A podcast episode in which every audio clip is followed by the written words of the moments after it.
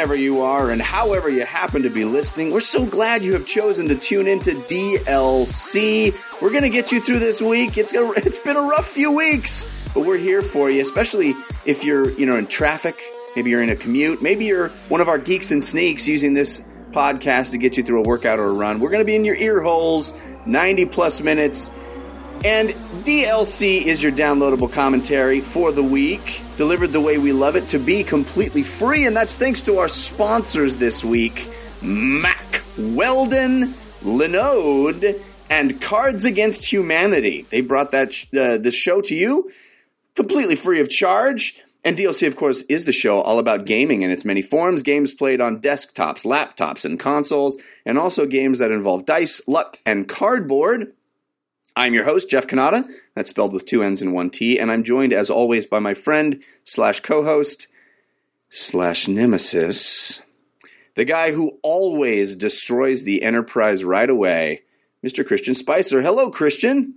Hey, Jeff. Actually, from this point forward, I want to be known as the Christian Spicer S. And Oh. the two terabyte version of me is out now, but the um, 500 gigabyte isn't coming out until later in the fall. Well, you are a little smaller than I remember you. I am, and, and my power source is now internal, so I'm pretty happy. That's good. That's convenient. Uh, oh man, we got a we got a big show. We got a lot to talk about. Some fun news came out of Comic Con this weekend. Uh, Christian and I have a pretty cool announcement of a way that you can hang out with us uh, early next week for for some gaming goodness. It's going to well, be this really week, cool. depending on when you're. We're Oh, recording this me, on this week. Sunday. This is Sunday. If you're with us live, hello, welcome to Sunday. If you're listening on your RSS iTunes, we're recording this Sunday morning, and uh, so yeah, this this week uh, we will talk about it. But if you're used to listening to us on a Monday morning, there's plenty of opportunity to do that. I'll just say that right now. What- Christian and I are going to be part of something that we did not name. Let's just say what it is now, instead of just like not talking Yeah. about it. we are we are part of something called the Buffalo Wild Wings Blazing Showdown, fueled by Mountain Dew. Now, that doesn't sound like a real thing, but it is a real thing. This is a real thing we are doing. We did not name it. They uh, they hired us to host it. Uh, it's going to be actually really cool. I know it sounds it sounds like the cheesiest thing you could possibly imagine, but this is actually a really really cool thing. They're bringing together these uh, these corporate sponsors are bringing together six very popular online streamers and it's a competition. They're going to have these streamers all playing video games at the same time inside of Buffalo Wild Wings, streaming on their Twitch channels. And whoever has the most streamers at the end of the three days wins 30 grand. So Christian and I are hosting it. We're going to be doing the, the Mountain Dew stream, which is at twitch.tv slash mtndew. And uh, we're just going to be kind of hosting the whole event, talking to the different streamers. Really cool streamers. Ms. Vixen's going to be there. Uh, Pokimane. Uh, I Will Dominate. Dyrus. I think it's Dyrus or Dyrus. I don't even know. Man, that's bad. Uh, Sky MP3. Uh, these are really, really, really popular streamers. Awesome people. Uh, we're going to be talking to them. We're going to be talking to people that come and down and hang out. If you want, if you're in the LA area near Sherman Oaks, you can come down and hang out with us at the Buffalo Wild Wings. Uh, we'll hang out. We got tons of prizes to give away and sh- cool swag to give away. Razer is going to be a sponsor, so they're like giving away mice and keyboards and stuff. Uh, we're giving away like uh, game codes and stuff. Uh, and it's just going to be Christian and I hanging out, talking about games, talking to these streamers, and kind of getting you through uh, these days of competition. I think it's going to be a really, really good time. And it is uh, Monday, Tuesday, and Wednesday, three to nine p.m. Pacific. So there's going to be a lot of a lot of airtime for Jeff and I, and we're allowed just to kind of chit chat, and we're going to see how many Razer mice can withstand how many Buffalo Wild Wings as we pour sauce on. No, it's going to be. I think it's going to be really fun, and we're going to be doing a lot of chit chatting, talking Comic Con, talking all sorts of stuff, and then uh, hanging out and watching these streamers do their thing, which is going to be incredible. Yeah. But that doesn't uh, preclude us from a fun episode right now. We're going to give you your news. We're going to talk about games. Uh, and we have an awesome guest to do it with us. You know that DLC is always your downloadable Cannata and your downloadable Christian. But we got an easy DLC this week. Uh, this week, DLC stands for Denny, last name Connolly.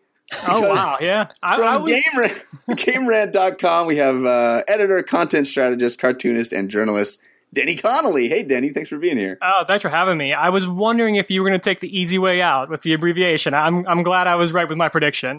hey, man, you know I can't I can't deny the low hanging fruit. Sometimes, sometimes these are hard, and sometimes it's just so nice and easy. Yeah, Hey, I, I- set you up. I think what Denny's saying is he doesn't love it, Cannata. Oh Oh, no, no. Uh, Denny, uh, finally, you know, I'm I've been kind of sick of having uh, weeks over weeks of of people on the show who who don't play Pokemon Go. So we finally got a Pokemon Go expert on the show. I'm very excited about that. Yeah, I put in a lot of hours just for you guys. uh, well, we'll get to that in our playlist, but let's start the show the way we always do with story of the week.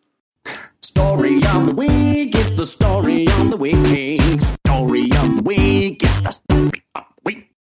Story of the week is the part of the show where we make our case for the most important stories that happened in the world of games this week. And you can always submit stories for our consideration using our hashtag, and that is DLCSOTW on Twitter, or by visiting our subreddit, uh, which is uh, reddit.com slash five uh, slash r slash five by five DLC, or five by five DLC.reddit.com is easier. Uh, and lots of good discussion there. I recommend that community. Really good people, really fun folks cool stuff this week. Uh, Denny, you are our guest, so you get first pick of stories. Uh, what do you consider to be your story of the week this week? Yeah, we're kind of in that weird spot where we're past E3, but the fall releases aren't coming out yet. But uh, luckily, luckily we have Comic Con to give us some good news. So I think that it's probably not the biggest story of the week, but the most exciting story for me is Marvel Ultimate Alliance bundle coming to consoles and PC. Um, the first and second Mar- Marvel Ultimate Alliance game coming back to new consoles with slight upgrades. Hopefully, all of those unlockable characters and local couch co-op, which was the most exciting feature for me the first time around. Yeah, what a cool announcement to come out of Comic Con. I mean, it couldn't be better paired with an event. Uh, and it's hilarious for me personally. I was at lunch with somebody um, just two days ago, and we were sitting around talking about video games, and she brought up how much she loved Marvel Ultimate Alliance. I was like, oh my gosh, those games were so good. And then randomly, this announcement happened. It was pretty crazy, just just at the f- forefront of my mind. Um, but yeah, I mean, th- these were really, really good games. Uh, the first one came out, I think, 2006, and the second one came out in 2009. So they are a little, little old, but uh, it sounds like they're getting some, at least um, we don't know how how major or minor the graphical updates are, but some UI enhancements, some graphic updates, uh, and these are coming out for uh, the the current consoles and PC. It's the first time they'll be available on the PC, which is pretty cool. Um, yeah, man, these are these were really fun games, and you know the the second one was built all around the Civil War storyline in the comics. So you know that that because the Captain America movie was all about that storyline, it's in the forefront of people's minds as well. I think this is pretty cool. Yeah, and it comes out in two days, which is which is always nice. Yeah. Uh, Christian, what do you think? Did you ever play these games? Yeah, I love these games. I'm excited to see them back. I'm I'm hopeful that it's not a you know slap port job by Activision. I just hope they run well. Like I don't need it to be the most updated remaster. I'm not looking for a Last of Us or Halo, you know, anniversary edition type level of remaster on this thing. But I would like it, you know, lock 60 frames, um, cleaned up a little bit, and then just no, um, just p- crossing my fingers for no big uh, glitches or glaring mistakes. But I love these games. I think they're fun. The story of two, while it does follow the comic Civil War, I think it's kind of uh, it, it goes garbage pretty quick. But it's you know they're Diablo style action RPG d- dungeon crawlers with some of your favorite characters and pretty good voice acting for what they do. And uh, yeah, I'm I'm excited. I think the pricing's a little higher than I wanted it to be. What is it? Forty dollars individually, sixty for both. Um, you know, but I'm also probably going to buy it, so I can't. Yeah, I was a little surprised by the price as well. It seems pretty steep, but maybe these games do really have a lot of enhancements and updates. Uh, but I expected, I would think more like nineteen ninety nine for each and forty for both. But yeah, I don't know. Yeah, Um, with uh, with the sixty dollar price tag, I really hope it includes all of the 140 characters right off the bat unlocked. I know that a lot of those were you had to, were pa- for paid DLC the first time around. Right. Well, I would be surprised if it didn't. I, I think at this, you know, this many years after release, it's got to include everything that they put out with those games. But yeah, a lot of a lot of Marvel characters in there and really fun games. My my favorite memory of these games is when we were doing the Totally Rad show. We would do the Extra Life 24 hour gaming marathon every year. And uh, in 2009, when we were doing it, and I think it was 2009, and uh, Ultimate Alliance 2 had just come out. It was one of the games we played at the very end of the 24 hour marathon. So we were exhausted. We'd been up 24 hours playing games. And uh, Dan Trachtenberg, who is now big time Hollywood director Dan Trachtenberg, uh, we were all playing, uh, Alex Albrecht, Dan Trachtenberg, and myself. And Dan was so tired from staying up that we we were all sitting on a couch together, and Dan would start dozing off. And the only way we noticed is that we would be we were all playing uh, Marvel Ultimate Alliance two, and his character would just kind of walk into a wall and just keep walking into that wall, just like in the corner of the screen. And we'd look over and realize Dan was sleeping, and we'd go, "Dan, wake up!" And he'd go, "Oh, sorry, sorry." And then we'd play a little far, and then his character would just sort of auto walk into a wall. that was very funny. Christian, what is your story of the week? I think, yeah, there's a couple of things that I'm sure we will touch on, but my story of the week is if you have a NVIDIA GTX 1080, um, throw it away. It is already garbage. It's garbage. Throw it in the garbage. you stupid idiots Why did you buy that thing two weeks ago? It's garbage. the dumbest purchasing decision you ever could have made. You, you're better off buying a Virtual Boy today. Um, no, Nvidia announces the new Titan X, kind of going with the Apple naming strategy, where it's just the same name but a new thing. And uh, holy, holy moly, is this thing a new thing? It's twelve hundred dollars, so they've kind of broken away from that. Hey, it's top tier performance and also kind of affordable. They're saying it's 60% faster than the original Titan X. It's on Pascal architecture and it goes on sale August 2nd. And I think I read it's like 30% or 20% faster than the 1080 is kind of what they're hoping. I think it's 11 floppy flips. I don't understand this stuff. Yeah, This- it's 11 teraflops. Uh, it's got m- way more cores uh, at, a, at a higher clock speed. It just means it has to do more sit ups though to engage those cores. Yeah, you really need to engage those cores. It's mostly planking. Uh, yeah, and it's got 12 gigabytes of of onboard RAM instead of the eight that the 1080 has, but it's different RAM. It's the uh, GDDR 5X, which is uh, some Slower are- RAM. Yeah, arguing that it's slower, but it has a higher it has a higher throughput. It has a higher Yeah. the, you know the bus actually delivers data to it much faster. So it's all going to come down to what these specs are when when you know some of these sites like AnandTech and others get their hands on it. Uh, really put it through its paces. We're going to find out is it really worth. I'll put it through its paces, NVIDIA. If you are listening, Oh, yeah. I will gladly put that. I'm ready to put that thing through its paces. yeah, just, just send three of those out. We'll, we'll take a yeah.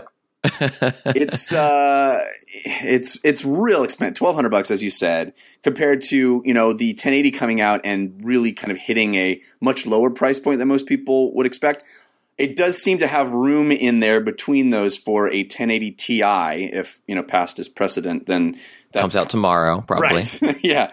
So uh, it probably won't have the you know all the bells and whistles that this Titan X has if it, if there is a Ti, but it'll probably be a little higher end than the 1080.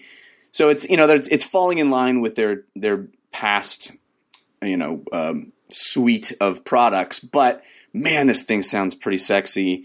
Uh, I'm really curious to see how much better than the 1080 it really is. If it's really worth that very premium price. It's like double the price, right? It was a 1080, 600 or 700 bucks. It's close to. Yeah, it's really Double the price. Yeah, uh, I think it's. I think it's. Is it more than double? What 1080 is like? I gotta, I should look that up.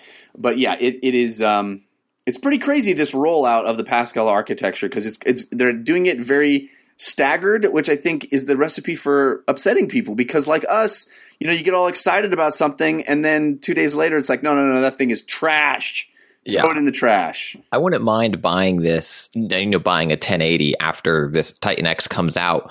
But the situation that stinks is that you decide you're going to buy a new card, you buy the 1080, and then they announce this, and you just have that. Oh, I, I would have saved up another month. Like it's you're not Yeah. you don't have all the information when you're making your purchasing decision. Well, it's nice that the 1060 and 1070 have also been announced, which are the much more affordable versions of this Pascal architecture. They are also um, pretty beefy cards and really built for VR. A lot of what Pascal does best is allow VR to do its thing. And help Rapunzel see the floating lanterns. Yeah, always good, always good. Um, so I don't know. I, I I like the fact that PC gaming seems to be still, you know, pushing. You know, I want I want that Ferrari. I love that Ferrari. So I, I get excited when there's new stuff, even if I just got a computer. Well, I uh, but I want to get Denny's take on this, of course. But I texted you uh, when this was announced or when I first saw it. Like, you know, is is 4K VR only a year away? Like, I, I know that's that still sounds ridiculous, but the pace in which these Pascal cards are coming out, I mean, does you think that Well- Nvidia has to have a roadmap still? They're not going to sit on this for three years, right? Well, what they're saying with this Titan X, and again, this is the very high end, and it's probably going to remain the high end for at least a year. This is the the the top of the top, and it's basically they're saying it may finally fulfill the promise of 4K 60 frames, which Yeah. you know you you can't you can't do two screens of 4K at 90 frames per second. Oh, I- we're yeah. still a ways off from that. For But uh, but what I'm saying is the way that these new Nvidia cards have come out and just kept punching higher and higher and higher, which seemed like 10 years away from cards being able to deliver 4K VR, it seems like now it could be tomorrow. it's just Moore's like law, bro. Moore's law. Uh, what, what's your take on this, Denny? Yeah, I think that it's a little crazy that they somehow Nvidia has somehow made Microsoft's console announcements make more sense and that at least you know that your Microsoft console is about to be um, irrelevant if you purchase it, whereas Nvidia kind of lets you buy a card and then announces the new one. Yeah. So, yeah, I think that I mean it's awesome if you're the kind of person who is in this budget and if you happen to be lucky enough to just be about ready to build a new computer. I don't think anyone who built a computer in the last year is going to go out and you know drop twelve hundred dollars on this card, but if you can, that's awesome, and it's going to be worth it, pretty much. Yeah. I, I certainly am not the kind of person who's going to rush out and buy one immediately. I think that you know maybe a year from now, after a price drop, this is the card that I'm going to want. Yeah. Yeah, and maybe that 1080 Ti will be the the sweet spot. But in a completely unrelated story, do you guys happen to know how much blood is going for these days? If I were to sell blood, I think you need to go with the plasma to get the real money. uh, okay. Well, still, well, you got to go set it up on uh, Jeff Cannata bloodlotto.com. right, right. Yeah. Um, oh boy, you guys have left me with some excellent choices for my story of the week. Uh, I'm very, very tempted by two different stories, but I, I think what I'm going to have to go with is Sonic's back, Wait, guys. uh, come on. Big, That's big not really the Comic-Con story you want to go with. Sonic's back until the new Sonic game comes out. Then Sonic was never back again. Well, big Comic Con announcement from Sega. Two, count them, two Sonic games. Uh, I know that they've been trying to reboot Sonic for quite a while now, basically since 1987. No, 1992. Yeah, let's let's be generous. Um, yeah, I mean this is uh, coming out on the the big anniversary of of Sonic, so they're making a big deal of it this year. And the first game that they announced is called Sonic Mania, which is kind of the celebration of classic old school 2D Sonic. It um, it looks like a you know pixel game. It's full on 2D. It's got a lot of the old Sonic levels reimagined and some new levels. Uh, you can play as Sonic, Tails, and Knuckles.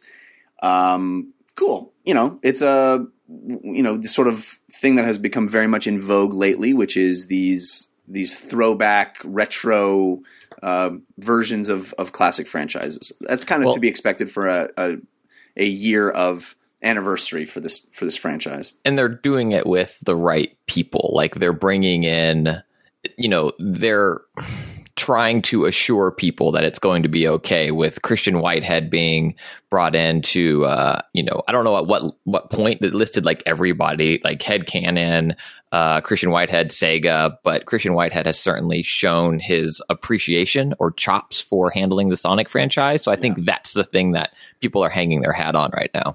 Well, the second announcement for the second game was the one that I, I really uh, perked up about, and I think is much more interesting. Um, this is a full-on new gen version of Sonic. They're calling it Project Sonic. It's coming out for PlayStation 4, PC, and Xbox One. Also, and Nintendo NX. Even though we don't know what that is, it's going to be on that thing.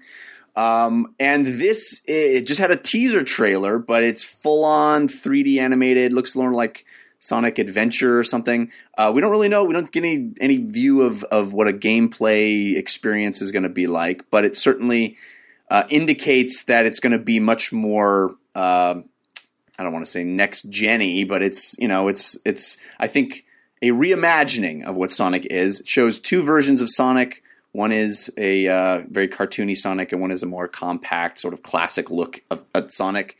But I'm kind of excited about this. It's from Sonic Team. Uh, Denny, were you a Sonic fan? Are you hoping that this kind of revitalizes that character for the mainstream?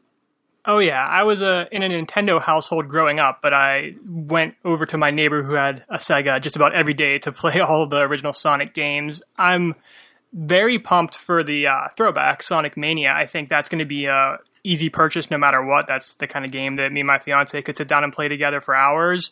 The other one I want to be excited for, you know, it's like about time that Sonic gets the uh, Sonic 64 kind of treatment mm-hmm. done the mm-hmm. right way, and we actually see a new vision of Sonic that's fun. Um, I would like to say my hopes are high, but just from this teaser trailer, it's hard to say. It was definitely exciting when they say, you know, every hero needs a little help, and you kind of expect Tails to show up or Knuckles to show up, and then it's the classic Sonic who shows up. So I'm interested to see where they're going, but at this point, the teaser, it's a little hard to say. Christian, are you excited? Is this going to? You, seem a little jaded about Sonic. I know that they've they've claimed that he's coming back for a decade now, um, and I it's a tough it's a tough character to bring into a modern game in a lot of ways. But do you think they can do it?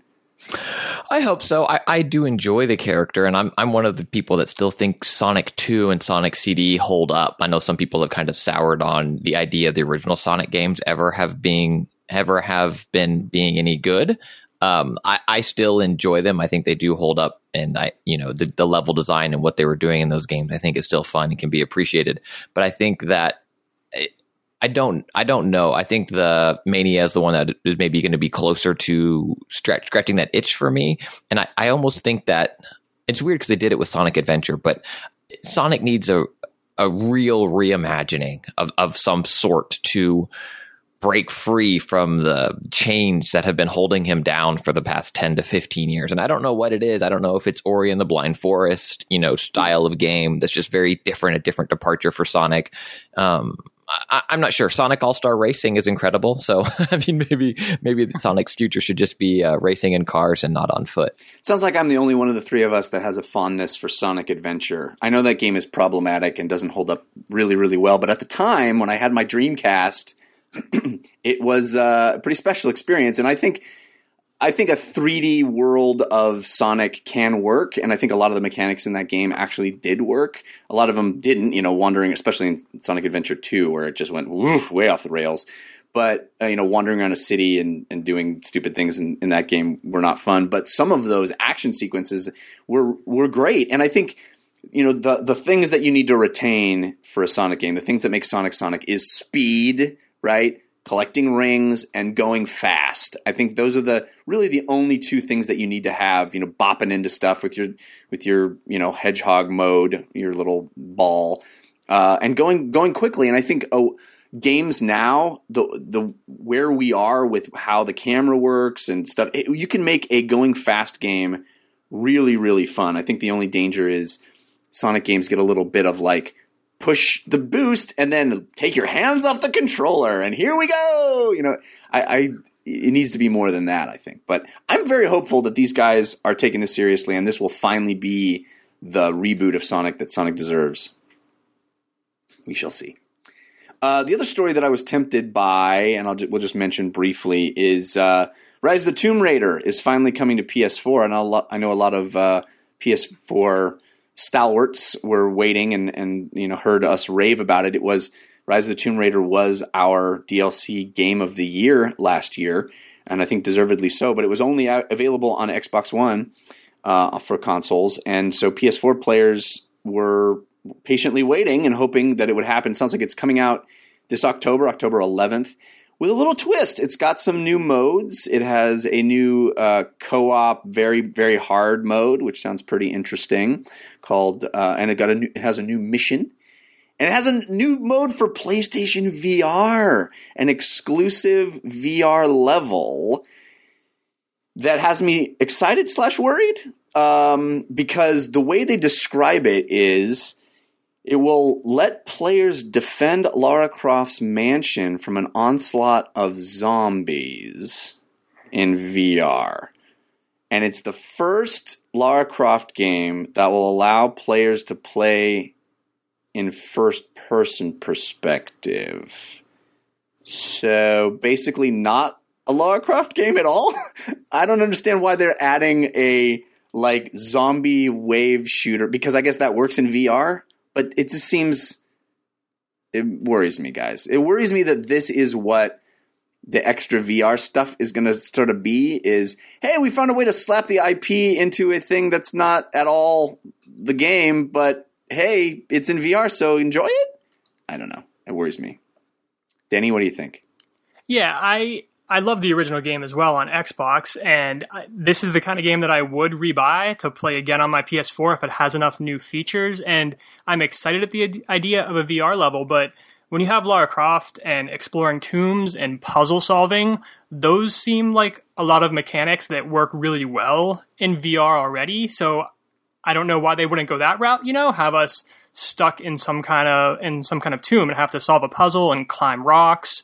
Uh, all those mechanics sound great and seem like the kind of thing PSVR is kind of optimized for. So I agree. The the zombie onslaught does not feel like Tomb Raider to me. And I'm also curious how long that level is. You know, I'm willing to buy the game again for $60 if there's enough new stuff there, but if this is really just one level, the kind of thing you can beat in a half an hour, I'm not sure if that's going to be enough for some players to revisit the game. Yeah, and Edge of Nowhere proved that these games work really well in VR if, if done right. And maybe it's, I don't know, maybe it's problematic in some way that I can't foresee, uh, but it's. Uh, I don't want this to feel like the thing that everybody worries VR is, which is this sort of one note gimmick that that gets stuck onto stuff. I, I, I, and maybe we're just too early to have the full on Tomb Raider VR experience. Maybe that's just takes way too much time to create. But what do you think, Christian? Yeah, I, I agree with a lot of what Denny said. I, I think that there are other and having you know, obviously not seen what they're doing with this zombie mode, but what we've heard about it. I think there are a lot of other ways that would get me more excited about Tomb Raider in VR. You know, whether they just cribbed the climb, like that style of gameplay, and you're just Lara climbing a cliff and yeah. Trying to navigate the world and, and doing that as their experience, or cribbing from The Witness and having it be you're in a tomb and you're solving puzzles and you move, you know, teleportation can be your move. I think they could handle it in a unique way that when you teleport, what you're really doing is, you know, swinging your rope over or something like that. But it just, you know, you just kind of move to a new spot and then you solve witness style puzzles in VR. I think could be a really smart use of the IP. I, I do think a zombie horde mode feels if that were in Call of Duty, I would be like, oh, of course, yeah, something that they already do, and VR first person mode of it makes sense. Why not? Of course. Um, for Tomb Raider, it does feel a little forced. I think the title seems a little forced. Rise of the Tomb Raider 20 year celebration of the IP, but not of this. It makes this game sound much older than it is. I, I don't.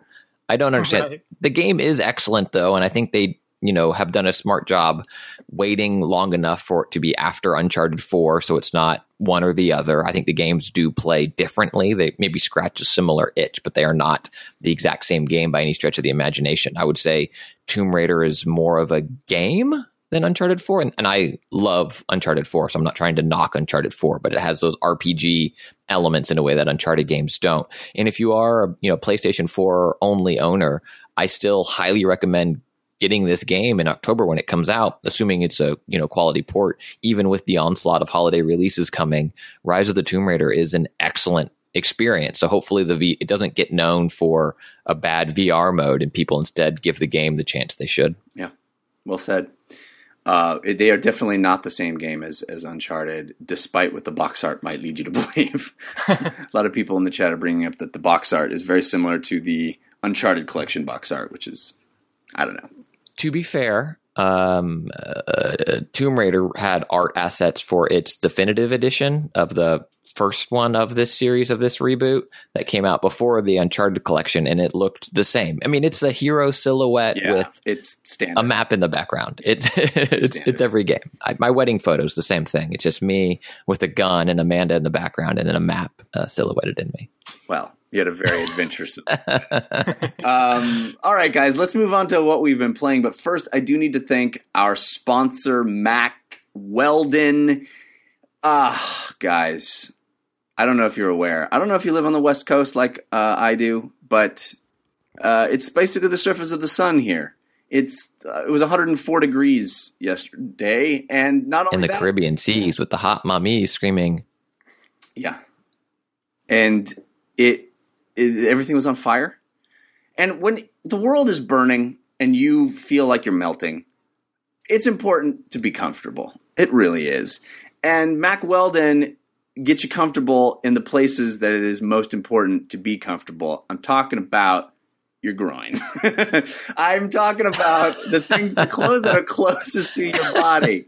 Uh, I for too long in my life, I didn't put enough stock in the fact that the basics, the stuff that's the closest to my body, should be the stuff that I most pay attention to when I buy. I feel like I would always just buy the crap at the cheap stores and buy a pack of 40 of whatever the thing was and just wear it. And then I always wondered why I was uncomfortable. Well, you got to buy high quality basics, high quality undergarments. Mack Weldon has your back, and they make it easy. and do your so. groin. They have your back side, your front side, Yeah, they got your feet as well. your little crevices. they got everything. Uh, Mack Weldon has the most comfortable underwear, shirts, socks, undershirts, hoodies, sweatpants. Guess what, guys? Um, have you heard of, of Halo? Have you heard of Halo 5? Well, one of the designers of Halo 5 is a friend of the show named Tim Longo. I think he's going to be on next week. I hope he doesn't Ooh, fun. uh, yeah, I think we're going to get him on next week. Um, and he sent us a, uh, a Twitter. I hope he doesn't mind us reading this. I didn't ask him first, but I'm sure it's fine. He sent it publicly. Uh, Tim heard us on the show talking about Mack Weldon. He wrote this tweet to Christian and I. He said, I got my Mack Weldon sweats today, and they are glorious. You guys aren't kidding. Uh, that's unsolicited. He doesn't get anything for that. It's true. He really is happy with his Mack Weldon uh, purchases. So are we. Mack Weldon is uh, it's it, they got your back. They got they got comfortable stuff, really well made. It comes to your house in a nice package. It's easy to order. You order it online. You don't have to go to a store and under more. It comes to your house in a nice package and protects your package nicely. Come on. Hey, well done. That should be their that should be their slogan. Arrive in a nice package, protect a nice package. Mack Weldon.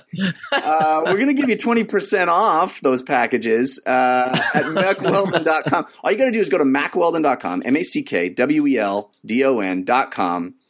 Use a promo code DLC when you check out. You get twenty percent off. Check it out. Um, I'm pretty sure if you get their products, you become a designer of a game like Halo 5. I'm pretty sure that's how that works. Uh, but uh, check them out and use our promo code. Get yourself 20% off. Let them know it was a good idea to sponsor us. All right, guys, let's move now to the playlist. Ooh,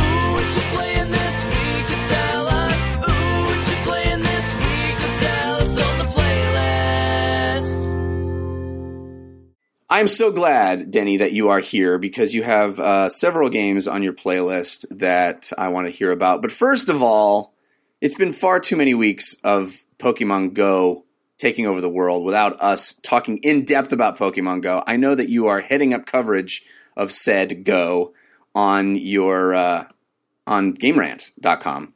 So um, hit me, give me, give me a deep dive into Pokemon Go. Are we have we crested the wave? Are we on the downward slide of Pokemon Go? Are people still coming out in droves and playing it, or what's what's the scene like?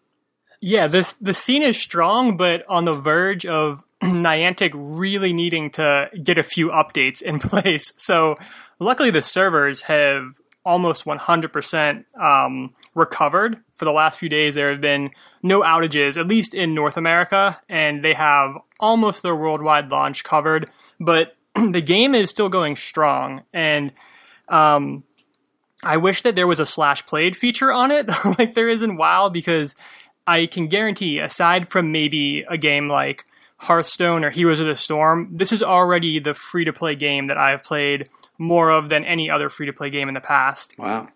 Um, I think that what works so well about Pokemon Go and why it might be able to outlive just being the kind of trend and being incredibly popular on a national level is that it has something to offer kind of every sort of gamer. I, I keep likening it to something like World of Warcraft or, or The Division, which sounds a little crazy, but what makes those games so great is that whether you want to raid or do PvP or just log in and grind resources, you can go do those things. And the game kind of has something to offer everyone.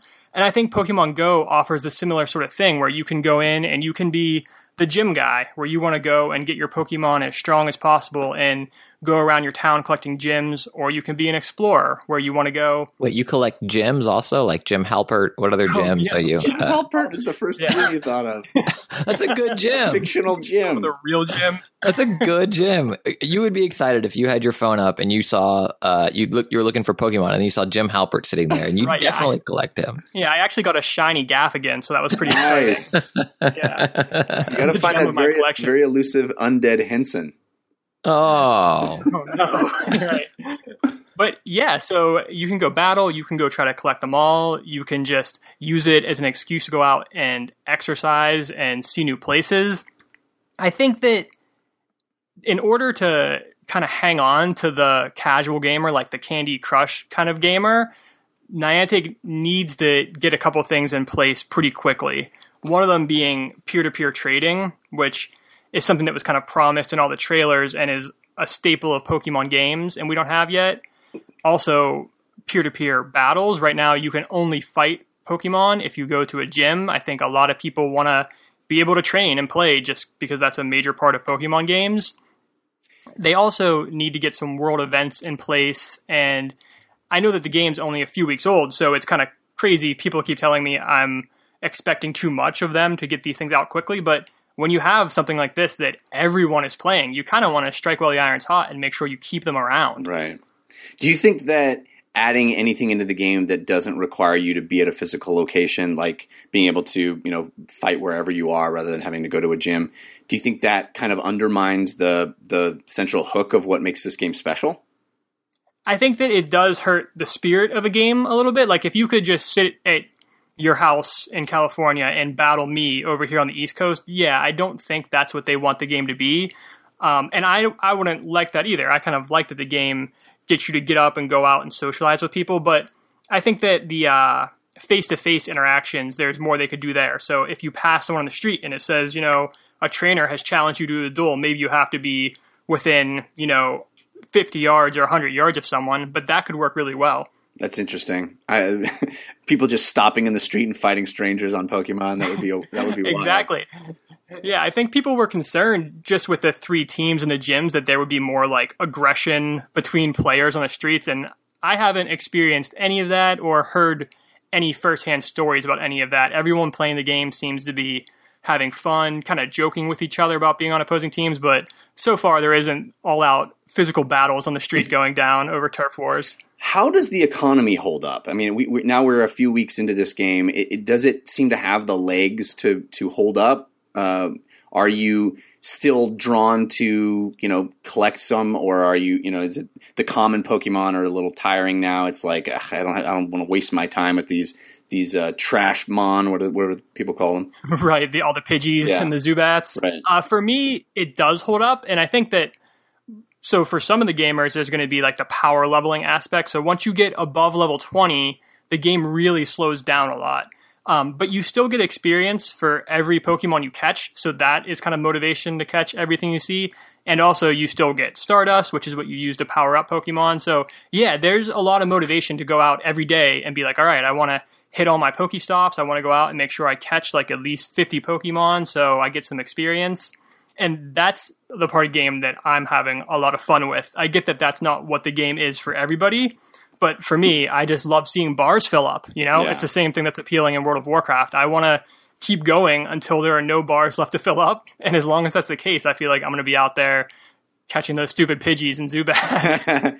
you? Um, the, Go ahead. One of the one of the criticisms I have about the game is that it's definitely an exploration game, not an exercise game. And that was a tough adjustment of my expectations because they have this mechanic where you know they want you to be out and they want you to be moving and you get these eggs and they hatch and give you a pokemon after you've gone two kilometers five or ten uh, and the more distance it is kind of the better pokemon it usually is.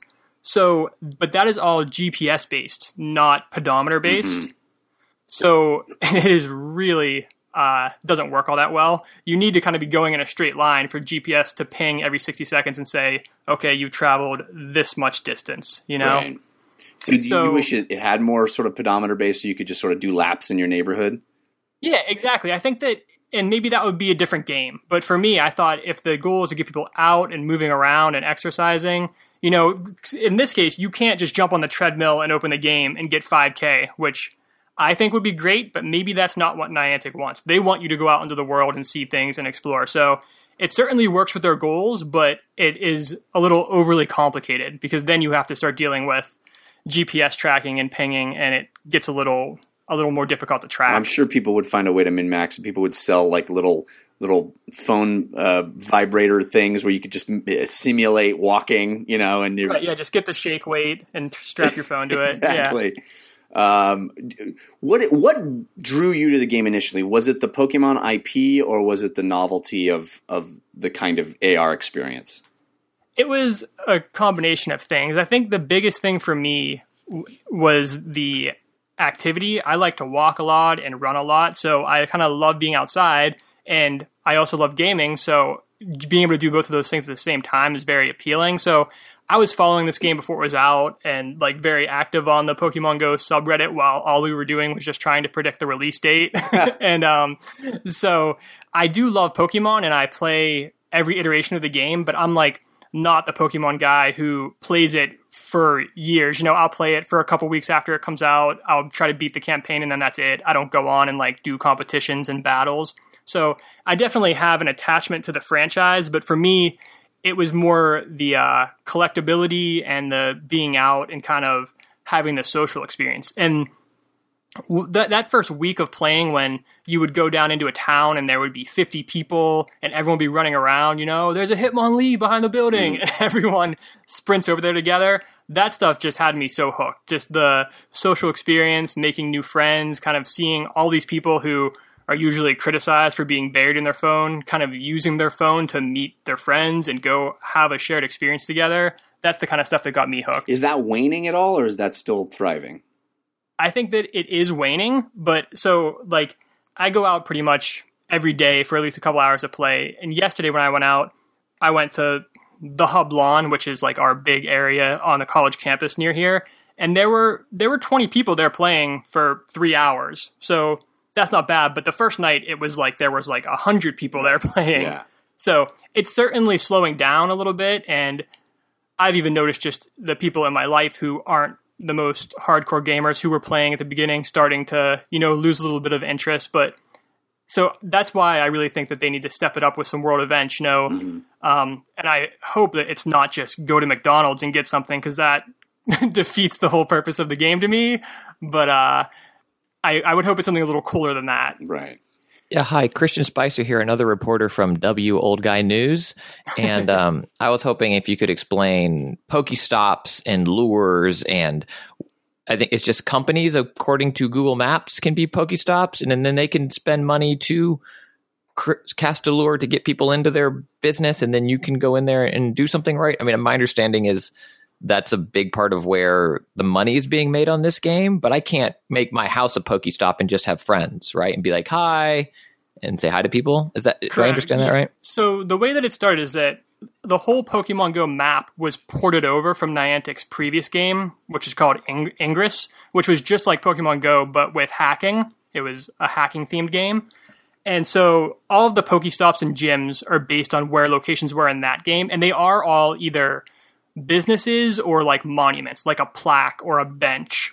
Um, and you have to go there to get items, and they're free. So you do, and a lot of them are at businesses. So you have to go stand in front of this business, swipe on your phone, and then you get the stuff.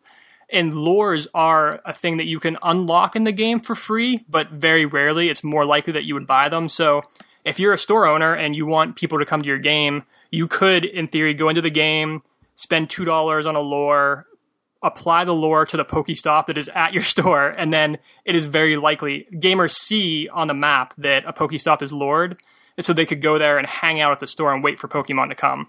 Um, and at this point, there was a short period of window where Niantic opened it up and said, "Hey, you can give us suggestions for new Pokestops and gyms." They've closed that down because they got an overwhelming response, but I think it will be interesting to see after that call to action what what get which of those get approved. Is it going to all be businesses, or will it be like like you said, people's houses and other parks? Cool.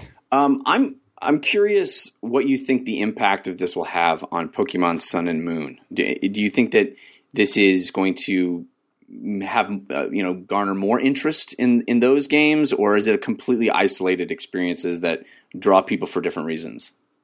I hate to say that it's an isolated incident. I think that if everyone in the country owned a 3DS, yes, they would all spend $60 and buy Sun and Moon. But I do not think people who don't already own a 3DS and aren't already part of that culture are going to go out and buy a 3DS plus, you know, a $40 3DS game. Yeah.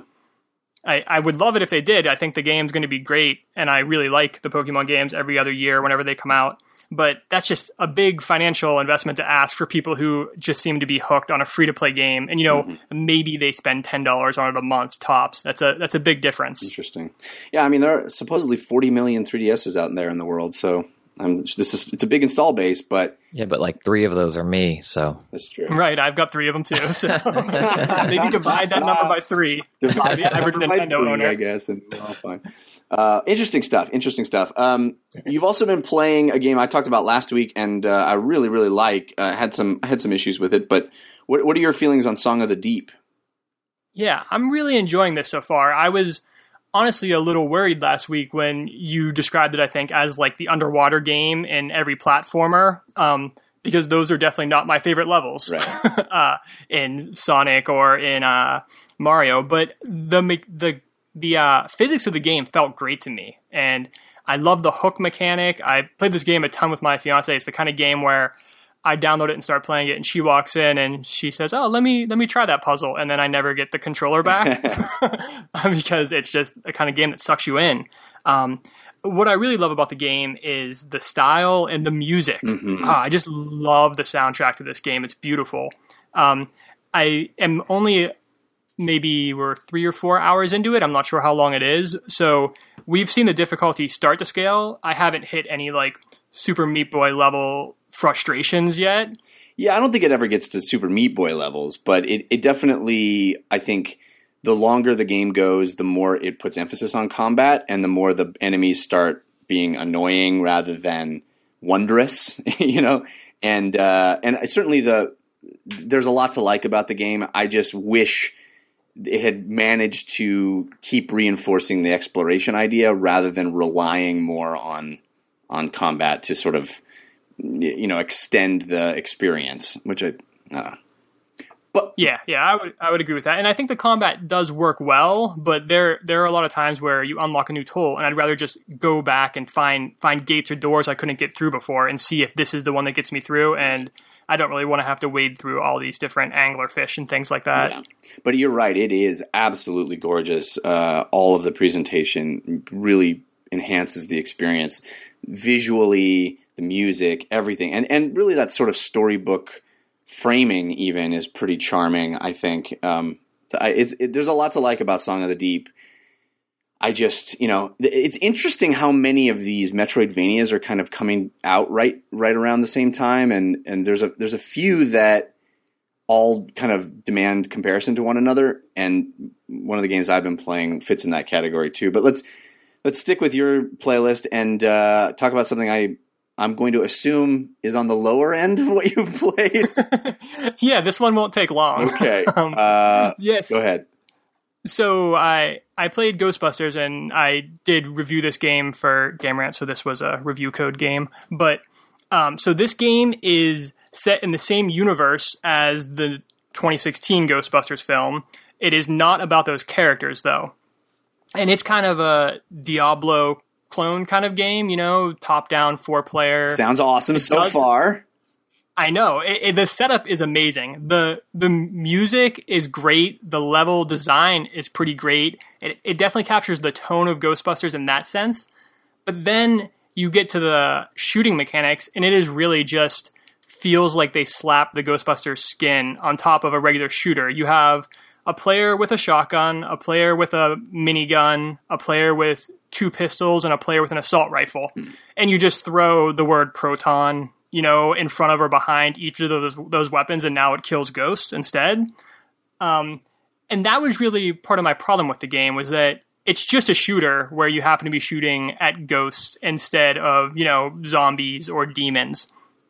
It also doesn't have the same exciting kind of loot elements that something like Diablo or Path to Exile or even like the Incredible Adventures of Van Helsing has. Um, s and the levels are long, too long. It, there are only ten levels, but they are just these long, windy paths with very repetitive, uh, very repetitive fights, and you do get to use the traditional proton pack in the boss fights, and that is a fun little mini game. You once you get the boss's health low enough, you get to bust out the proton pack and kind of you have to cross the streams the correct way, and then you slam the ghost and then throw out the trap and finish them. In those moments, you feel like you're a Ghostbuster, and the game is very successful in that. I just wish there were more of those moments. Hmm. I think that it's a fifty dollar game, and it just doesn't quite capture the magic of the franchise enough. It, it, it also kind of throws away any opportunities to have fun with the lore. There's just one throwaway reference to the new game in the opening credits, and aside from that, there are no cameos. There are like a few ghosts that look like Slimer that are a little familiar, but aside from that, it, it's kind of just its own thing. I think you summed it up when you said that the levels were too long because I don't think anyone complains about a game they love where they're just like, oh, the game's great, but there's just so much of this great game. I just wish there'd be less of this game that's my favorite game. I think anytime you notice a level is too long, I'm I, I'm I'm going to put words in your mouth. But if you weren't reviewing it, I think you would have stopped playing it. Yeah, that seems pretty like I think you cut the level length in half and maybe drop the price by thirty dollars, and this is a game that I could recommend to people who really just love Ghostbusters. Oh, yeah, I noticed that Polygon gave it a two uh, out of Yeah, that's out pretty of rough. ten, which is like it's not a one. Don't get cra- don't get crazy, guys. But this game is no three. pretty, pretty funny. Um, well, at least there's you know. I was going to try to say there's some redeeming qualities, but there aren't. Um, so we're talking about we're talking about uh, Metroidvania kind of games, uh, in, interesting ones, ones that kind of take the the style and and do something unique with it. Uh, Song of the Deep, I think, does, but it pales in comparison to how unique a Metroidvania Headlander is, which is a game that I got uh, early code for and have been playing all week. Um, this game's amazing. It's it's the new Double Fine game. It has an truly original setting and presentation.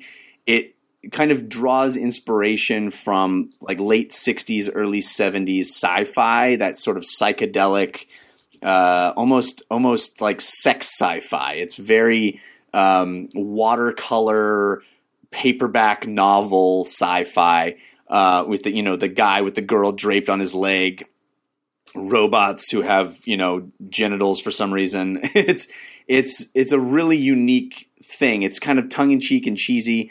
And you play a person who has no body, a person who is just a head in a in a jar, but that head is attached to some technology that allows it to fly around. So you can't talk because you don't have lungs, but your head is alive and you control this head. You can fly it around and you can attach it to various bodies in the game. So you have a little sort of vacuum attachment on the bottom of your head, and you can use that vacuum to pop the heads off of various robots in the game, and it leaves their body open and a little slot for you to stick your head onto and control their body. And there's a whole lot of things that are not just human, or not. It's not. Nothing is human. Everything is an, a robot, but uh, not uh, humanoid. You can attach it to dogs. You can attach it to little dust robots. You can attach it to signposts. All kinds of crazy stuff that you'll eventually be controlling in the game. But the central mechanic is that the very Metroid esque bubble doors uh, that lead in and out of, of different screens in the game are all color coded with levels of security clearance on them. Uh, and that color coding is matched to the Roy G. Biv color cycle, right? Uh, red is the lowest level security, and it goes up from there. And various robots in the game have the, are colored that way and have that level of color clearance.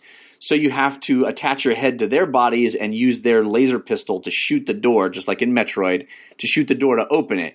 So a lot of the the puzzling of the game comes from finding the right body, getting the right body safely to a door, and opening it, and you know getting through the level. And all the the androids that are security bots on this crazy 1960s uh, pleasure palace space station that you're on. All of them have laser pistols, and all of their lasers do, uh, you know, are powered in different ways, but they reflect off of surfaces. So you find yourself, you know, taking over their body and using their laser to sort of bounce it off the wall, and then hit them in the head to pop their head off, or uh, you know, or you know, hiding behind a wall and trying to bounce your thing like four times off off the screen, off the edges of the walls to wrap around and hit them in the back. Kind of clever, kind of clever. Um, and a lot of the the puzzles in the game aren't just about getting through the security clearances, but there's all kinds of other things that they layer onto that, where you'll have to double back and figure things out, or open um, you know, open gates or do levers and you know, it's very very typical stuff, but done it done in a, typical things done in a very unique way, you know, unique presentationally because of that setting and and the kind of wacky stuff that you constantly are are finding. You upgrade your character, upgrade your head in various ways to empower boosting and you know having a more powerful um, vacuum attachment and all kinds of crazy stuff. What are you playing on? It's PS4 and PC, is that right? PS4. And I think this is also part of the what it, it's such bad naming because Xbox doesn't even do it anymore. But it's like the PlayStation Play campaign or whatever. It's not their Summer of Arcade, but whatever. I think I think this is part of that, right? Where there's the four games you pre-order, you get a discount, and if you buy them all, you get money back. I think it's this Ab, Abzu, however you say that name. Um, um, the da- ballerina game, and then one other one. I think there are four, you know, kind of indie showcased um, Cool. I wasn't aware of that. That's awesome. and this is uh, Adult Swim um, published, Right. which I think I have mentioned before how I think Insomniac is one of the most daring um, developers of this age of gaming right now with the t- types of games they're putting out from VR to Ratchet and Clank to Song of the Deep. I think Adult Swim as a publisher is one of the most exciting publishers and it's it blows my mind to look at them from a comedy um, TV show, you know, perspective, right? Like the where this thing kind of started as Adult Swim and the games that they've released on mobile and then on console and on PC now. It's not just dumb joke cash in titles, right? Like they are fun, daring, creative games that they're picking up and publishing. And this game from Double Fine seems like it's more of that. It has humor and stuff in it, but it's also a very good game. I think early on people kind of rolled their eyes at Adult Swim games and were like, "Oh, this is going to be a tappy tap dumb thing." But uh, recently, and maybe not even recently, maybe from the get go, they've put out some of I think the most original and daring games on their platforms. I agree. Yeah, this game is fantastic. I mean, if I had to level any criticisms at it, they're the things you end up doing often can start out feeling a little tedious. Like, uh, you got to disable four satellites, and they're placed all around the map, and you got to find them. Uh, okay, you got to you you found a, a lift that can go down uh, a level, but it's blocked by a force field. Well, that force field has six components to it to disable all of those. It's like it feels a little uh, shopping list esque sometimes, and the the counter to that though is that it's definitely a game where I find myself going, okay, well, I'm just going to play about ten more minutes of this, and then I got to go do something. and then I'm like, oh no, I can. I, oh, oh, I found it on the map. Okay, well, I'll just go over and do that. Okay, I'll just go over and do that. And all of a sudden, it's two hours later, and I've been, you know, I'm still playing. Um, that I think is the sign of a very, very good experience. That it constantly has something around the next corner that I'm that I'm excited by. Uh, and and the humor goes a long way to make it fun. The setting is so original and different. It really, you know, you walk into this these rooms where there's robots just like rubbing themselves on things, and it's it's always giving you an, a a visual that you've never seen before, and a kind of um, comment on society in a lot of ways. You know, there's there's there's like the boobery or something like the boob room, where people are just watching the te- watching television, and it it's clever. It's really really well done as a Metroidvania. Just the layout of things, the discovery of how to get from place to place, and trying to um, you know very simple puzzles, but puzzles nonetheless that I find myself intrigued by. Um, a very very good game, Headlander. Really good. So yeah, it's part of PlayStation's Play 2016 campaign, which if you're a Plus member, you get 20% off pre-orders, and if you purchase two or more of the Play titles, you get a PS Store 20% off anything coupon. And so the games are Headlander, which comes out on the 26th, Abzu, which comes out on August 2nd, Brutal, um, which is August 9th, and Bound, which is August 16th, are the four games of the PlayStation All Play games promo. that I'm very very curious about, especially Bound. Man, that looks really really interesting. But yeah, Yeah, Abzu looks fantastic agreed. too. Beautiful. Another underwater game. Um, really cool. Uh, I also had a chance to play uh, Furi, but not too much of it. This is definitely not a game for me. I don't know if you guys have heard about this game. Uh, I think this was also on PS4. I played it on. Um, the the idea behind Furi F U R I is uh, everybody gets excited about boss fights, right? Why don't we just have boss fights and none of the other part of a game? Why don't we have like like a third person top down action game brawler, but we just do the bosses and nothing else. It's just the boss fights. And I tend to be the kind of guy who's like, I beat a boss and like, oh, I never want to do that again ever. I, just let me go back to the regular game. Oh god, I have a boss. Ah, okay, let's just get through this. We can do it. We can do it. We can do it. Uh, and I mean, it's a really clever thing. It's like these extended one-on-one fights against a boss, and you have a whole bunch of moves at your disposal to to dodge things, and it, it is a prolonged tete-a-tete with a with one character that's very difficult, and it's very difficult. The, the game starts with a, a note that says like, "This game is going to be hard. Be prepared." You know, it's like, "Oh, you weren't lying." Uh, and that's just not the kind of experience that I was looking for when I sat down to play this. You know, I I think it's actually pretty well done and pretty interesting. And if if that if you like that kind of challenge and you are super excited about um, boss fights in games, I think this is worth a look. You know, it certainly is inspired by Dark Souls. I don't think that it is a Dark Souls esque experience, but it's its own thing. It's a it's much more actiony. It's much more brawlery, uh, and it's it's got some interesting ideas going for it. Um, it's Furi, F U R I. Does that have? Does it have like an expir- exploration aspect to it between the boss fights? like Barely. Shadow of the Colossus, or no? It's just like one It's- boss right into another. It's like walk through a bit of story and get to the next boss. gotcha. Um, anyway, so that's what I've been playing. Uh, we do have uh our VR segment coming up right now, but I do want to thank our next sponsor, a new sponsor. Cards Against Humanity is sponsoring the show. You guys have heard us talking about Cards Against Humanity, but this is a very particular part of Cards Against Humanity. Cards Against Humanity, of course, uh, really filthy but fun party game uh, with cards. But Cards Against Humanity is doing something called Concert Against Humanity, which you can find at concertagainsthumanity.com. And uh, this is something they've done before. They're bringing it back this August. It is a night of comedy and music, and it is going to be taking place at uh, Gen Con, you know, the country's largest gaming event. It's pretty pretty cool. I've always wanted to go to Gen Con. I've never gone. Uh, one of these days, I will get myself to Gen Con. But this is a pretty cool thing.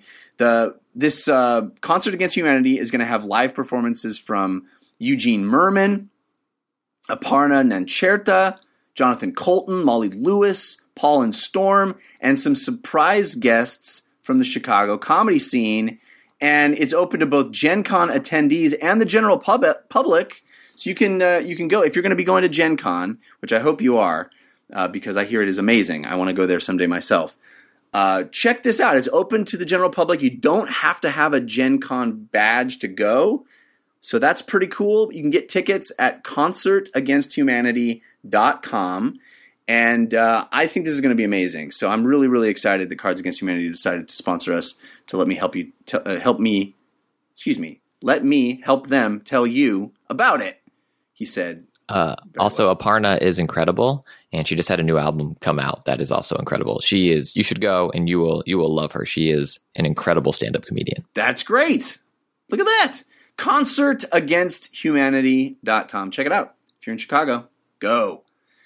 Uh, all right, guys. Uh, the voting, I, you know, I, by this point, I expected the voting for the VR bumper to be done. But it's a dead heat. It is a dead heat. You can vote at 5x5dlc.reddit.com. There's a stickied uh, uh, VR bumper thread at the top. The it's a dead heat.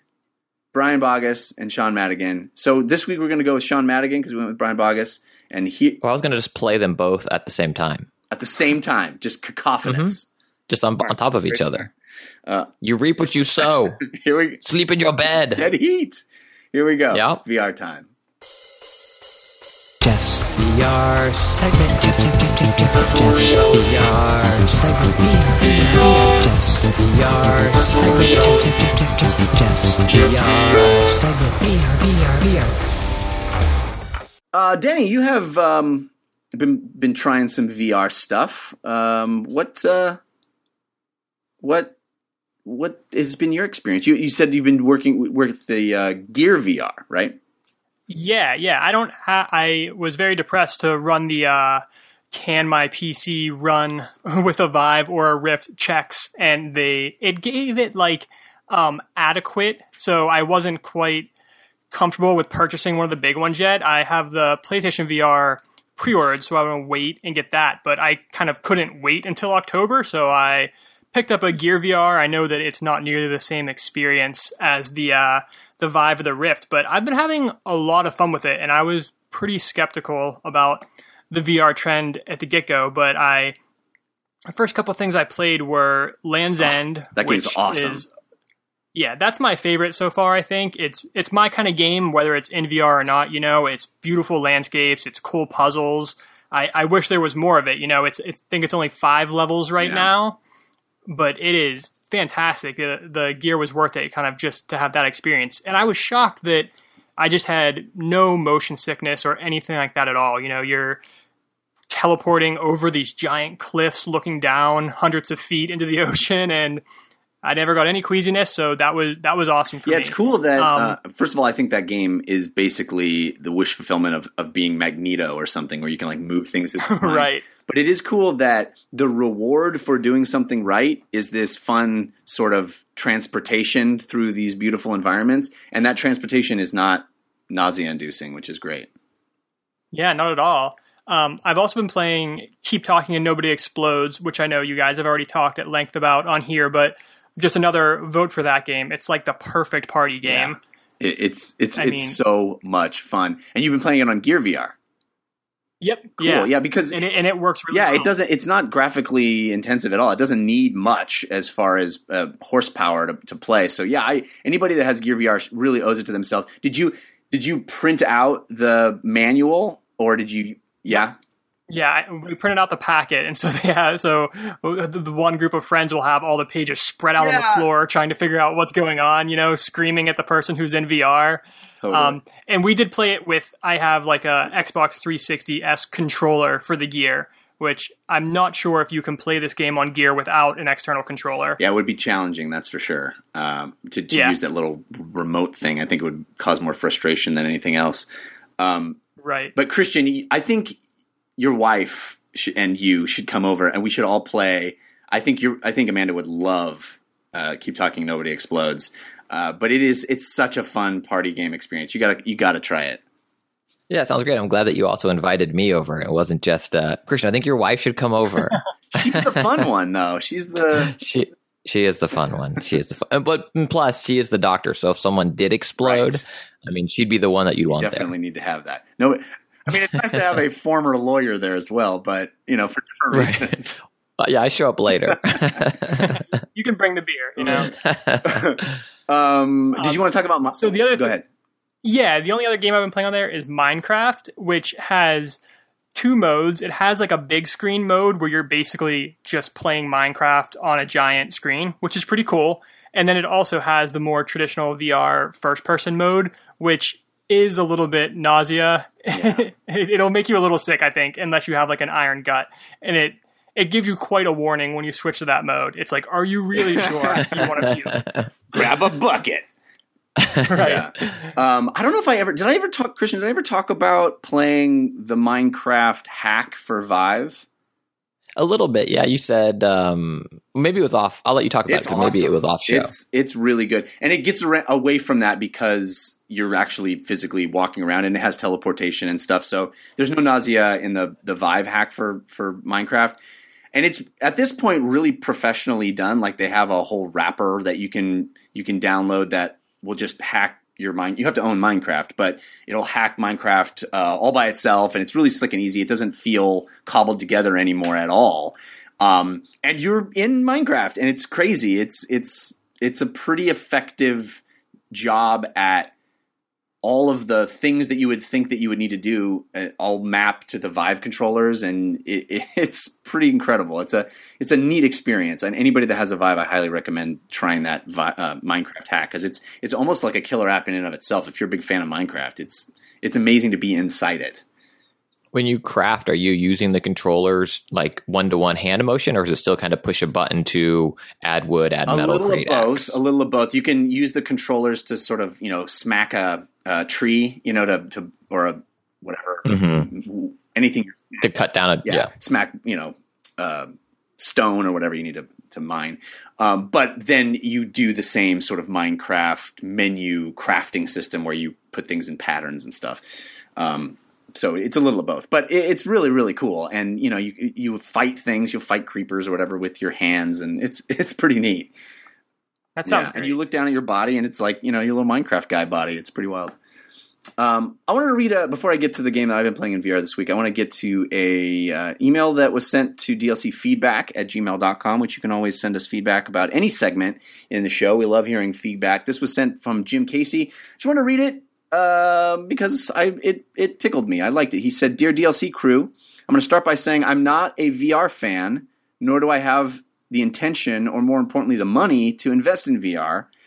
And Jeff deleted the rest of the email. Thank you so much, Jim. We appreciate you It writing. says it. now say, now saying that I also work in retail at Best Buy.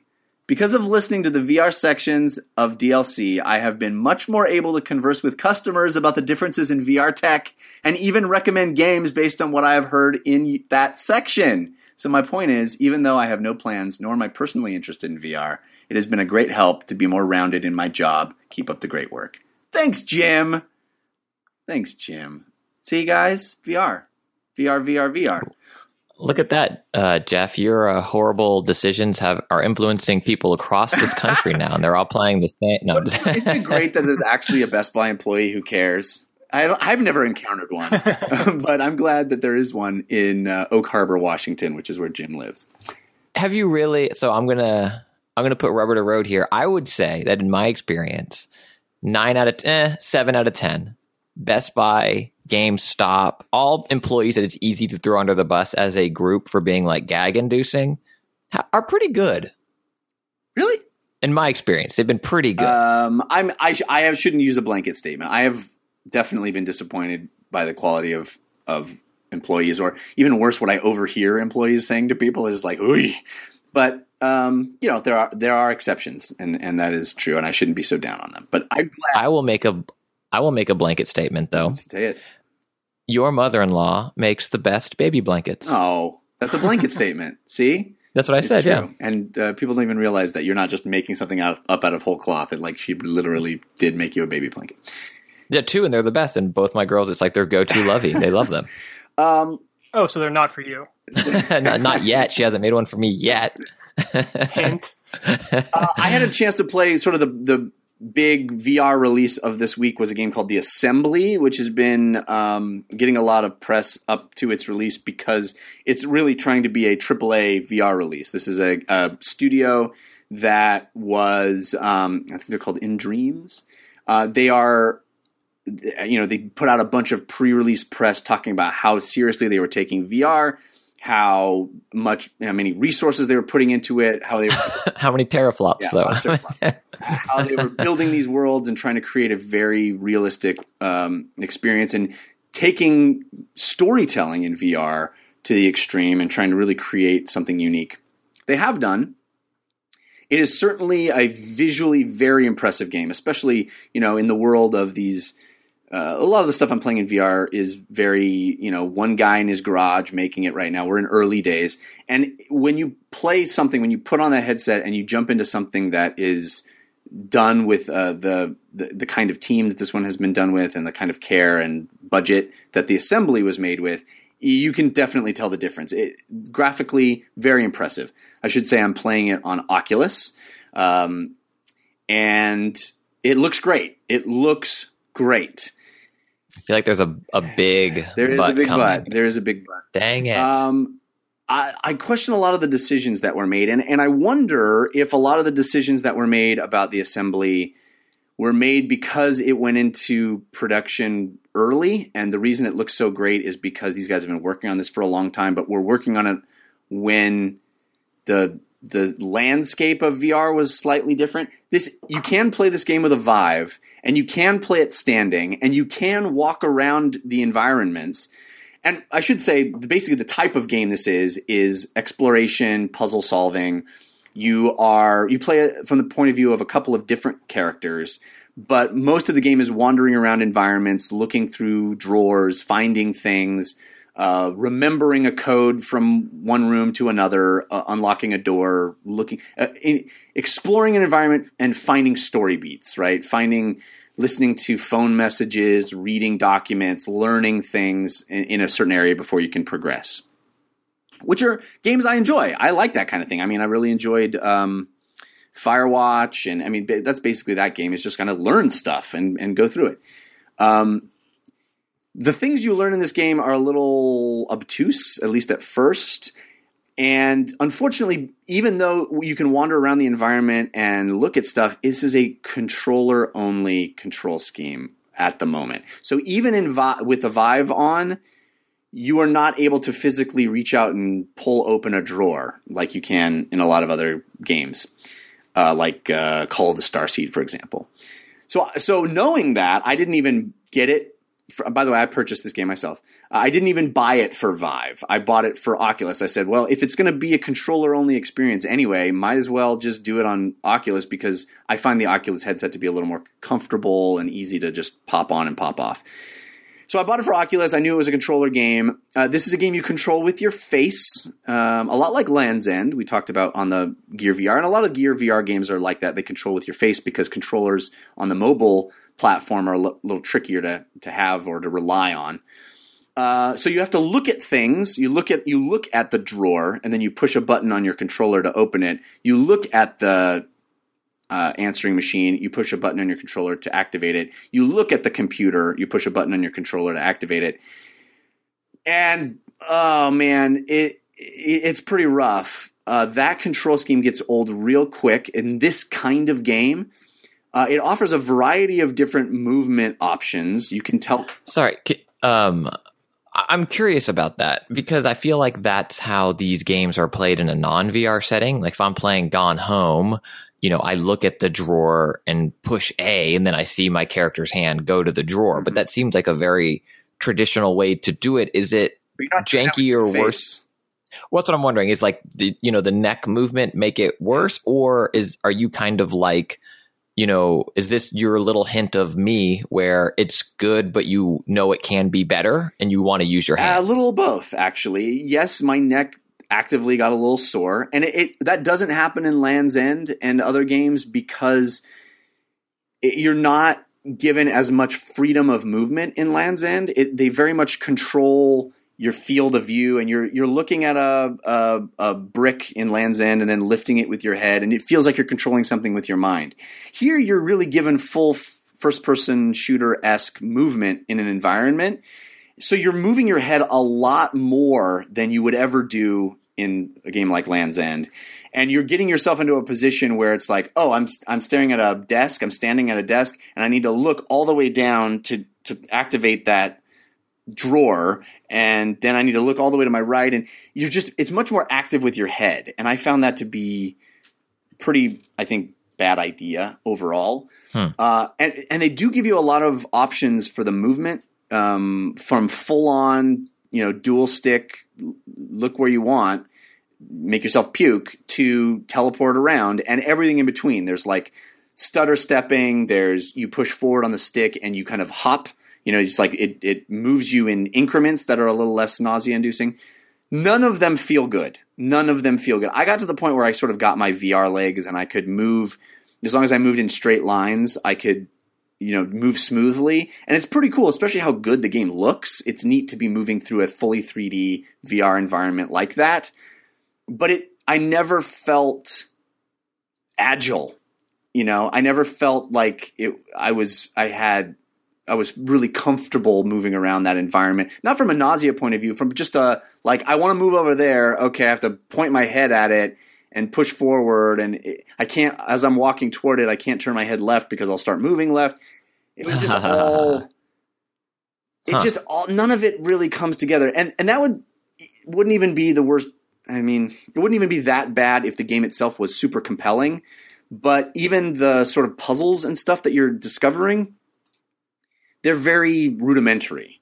And it, it's a game that definitely focuses on telling you a story over gameplay per se but the story itself isn't that interesting. Um, it just it just felt like slightly above mediocre on every level except presentation. Like it looks great and it's a game that i can recommend on on vr just for like oh wow look how good vr games can look and feel.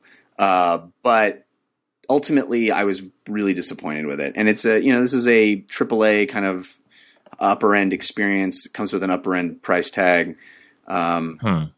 it's called the assembly and i wish it was better i wish it was better Well, we're still early. Maybe this is the first step, and we'll see a better game, maybe even from the same studio with that same engine. Now that they've kind of created the graphics, they can implement the touch control or Vive control in the next thing and improve upon it. Uh, I wanted to read another email that we got to uh, dlcfeedback at gmail.com. Uh, last week, I kind of brought up reluctantly, I brought up this concept of multiplayer games, and we had a discussion about just sort of mood and uh, getting, you know, I'm having this crisis in Here's the Storm where it's like, does this game actually make me feel worse? Do I, when I play with a, a team, do I actually come away with it feeling bad? What do I do? I got a lot of response about that. A lot of people were talking about it. And the sad thing is that most people said, you got to stop playing. Here's an email from Jacob from Dallas. He says, Hello, DLC. Listening to Jeff talk about how playing Heroes of the Storm can put him in a bad mood reminds me of a similar experience I had. I used to be really into Call of Duty to the point where I would get very angry when I felt like my team was messing up.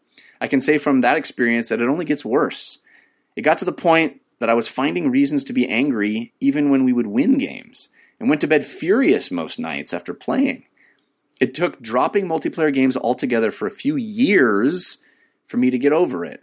I hope Jeff can find the fun again before it spoils the game altogether, or maybe take a break at least. Love you guys, Jacob from Dallas. Thanks for the email, Jacob. Um, do you guys want to comment on this? Uh, Denny, do you have any feelings about this? Yeah. So I'm a pretty competitive person as well. I've been lucky that when it comes to video games, even the competitive ones, I don't really feel the tilt as much. Like I, I play a lot of Heroes as well and a lot of Hearthstone, and I do get angry while playing Hearthstone from time to time when I get a bad beat, but for some reason it hasn't hit me with Heroes yet. Maybe it's because I'm not quite good enough to be that invested. But I play a lot of competitive Magic the Gathering as well, and I have for years, and I have two pieces of advice for people, for you and anyone else going through this problem. The one is the one you already said, which is that sometimes you do just need to step away from the game for a little bit. And this happens to me maybe every like two or three years with Magic the Gathering, where I realize that the only thing that's fun for me about it is winning. And anytime I get to that point where the actual playing isn't fun and you know the preparing isn't fun, then it's time to step back because that's really not unless you know you're trying to make a career out of that game, that's not what a game should be. And it shouldn't make you you shouldn't walk away from a game feeling worse than you did when you sat down. I agree. my other piece of advice, if you want to keep playing try to push through it, is something that I picked up from a few of the guys in my Magic uh, play group where we'll travel together and go to tournaments together. They have a really good habit of maybe midway through a tournament, so we're you know four rounds in or something, we kind of meet up and say what was what was your best play of the day? What what's something that you did wrong? You know, so what's something that you did right? And I kind of learned a, a thing about myself that maybe this will be true for you as well. Is that I have a really hard time remembering the the games and the matches that went well. Like we win and then it's over, and I'm just like automatically thinking about how do I win the next one, and I don't take the time to kind of appreciate the mm-hmm. win. You know that I had fun, I played well, I had a good interaction with my opponent. The things that I remember at the end of the day and at the end of the tournament are the bad interactions, you know, the person who I had to play who wasn't friendly. And so I'm stuck sitting here with this person for 60 minutes who doesn't want to have a conversation with me and isn't really friendly. Um, and so the thing that helped me was remembering the good experiences and not just the sour ones, which is hard because the sour ones really stick out in your memory, especially when you get to be good. Like it sounds like you are at Heroes. You win a lot, and it's easy to kind of just let those pile up and like, all right, that's a win. Let's forget about that. It went well. Yeah, I think that's all of that is great advice, um, and I really appreciate everybody that wrote in about this issue. It, it's an interesting discussion, I think, and um, it actually made me sad how many people, a lot of people, were like, just stop. Which is kind of the answer that you don't want. You don't want to say stop. And I, don't- I don't know. I don't know. I, th- I, I definitely think it has as much to do with me as it has to do with anybody else. As far as um, I can't put the blame anywhere other you know, for me getting a bad mood on other people. Uh, it's it is you're responsible for yourself, and it's about your attitude. So, um, you know, I will continue reporting back about this struggle.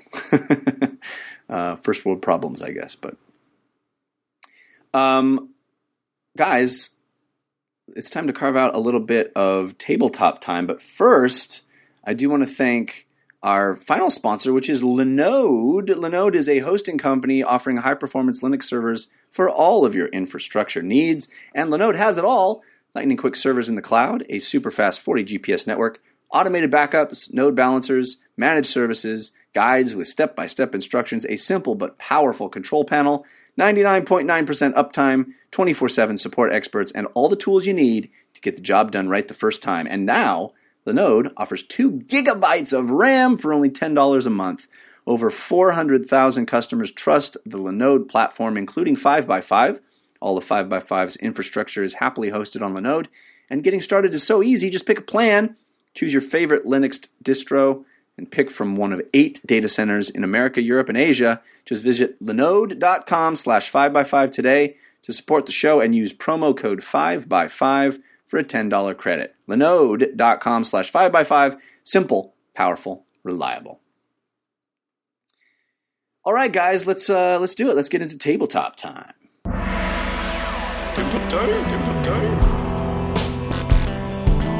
Right now, right now.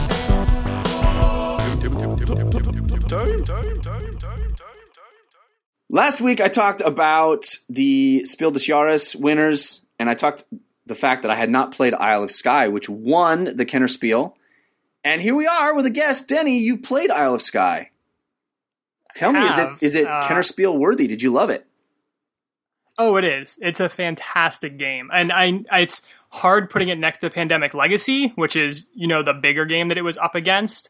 Um, when it comes down to it, I think most of the time I would rather play Pandemic Legacy, but uh, I'm like a really co-op tabletop kind of guy. Those are the games where I have the most fun.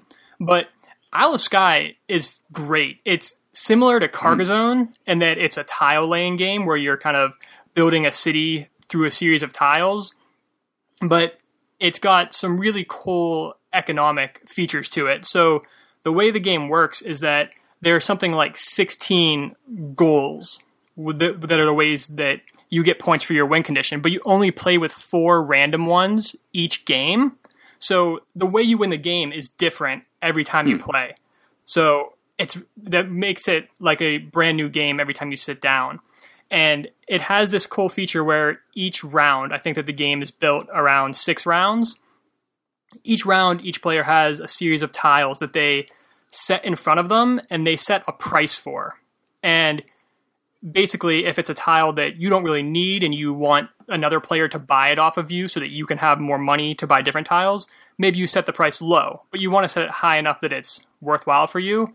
But if it's a tile you really want, you want to set the price high so no other players can hmm. have it. But the catch is that if no other player buys your tile, you pay for it. Ah. Hmm. So, yeah, so maybe you really want this tile, so you make it cost 10 gold, but then when no one buys it, you're out 10 gold. And so it's this really unique balance of trying to set things just high enough so that you can keep it, but not give up all Hoist of it your on your money own petard.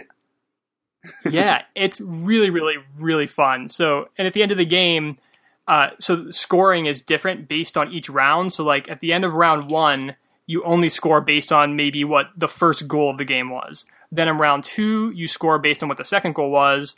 Round three, you score based on the first and third goal or something like that. So each round, you have to try to optimize your city so that you're hitting these right goals.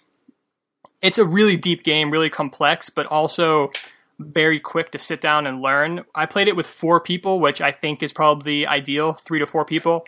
It takes a little under an hour once you know how to play it. I can't recommend it enough if you're a fan of games like Carcassonne or, um, you know, like it's a little similar to Settlers of Catan with the economy, except that there's money moving around rather than just trading two cards between Right. other people. Oh man, I got I got to play this game now. I, it sounds awesome. Yeah. Yeah, I think you'll love it. Again, it's that's called. Isle of Skye. What else? What else have you been playing on the table? Yeah, so I play a lot of board Love games. Uh, another one that we've been playing a lot is called Shadowrun Crossfire. Are you guys familiar with the Shadowrun Absolutely. universe? It's that really crappy Xbox game. exactly, exactly. And a lot. It was a lot of great role playing games before it was a crappy Xbox game. so it's kind of similar to like the Netrunner universe a little bit, where it's a near future and corporations are super powerful, and so there there's hackers that are really powerful. But this world has magic as well, so it's like half Dungeons and Dragons, half cyberpunk. Um, and Shadowrun Crossfire is a four player cooperative deck building game set in that world. So there's a lot of fun stuff to work there with that it's deck building and cooperative. Um, so the way that it works is that you sit down with a group of four people. You can, it also scales down to one, but it's definitely ideal when you're playing with four. And you go through a shadow run together, which is basically trying to rip someone off. So you steal something from a corporation, and then you're trying to get out before these demons and monsters kill you. And there's like an alley of cards in the middle that each player can buy from. And the game is just punishingly difficult um, in terms of actually winning, not in terms of learning. But my favorite thing about it is that it is kind of a mashup between a legacy style game like something like Risk or Pandemic and a role playing game where if you win enough rounds, every time you win, your player card gets experience points, and then you can make that player better. So there are actual stickers that you put on the roll, and like it'll be things like this player always starts the game with one extra card, or like increase their max hand size by one. Um, or they start the game with one extra health or one extra money, and as you play more and more, um, and ac- accumulate more experience points, those abilities get more and more powerful. So you you feel like you're playing a role playing game if you play with the same people over and over again, but there isn't you know the work of like finding a consistent dungeon master, and the game kind of has a deck that is the dungeon master that puts out challenges for you guys to face And how many together. how many players is Shadowrun Crossfire?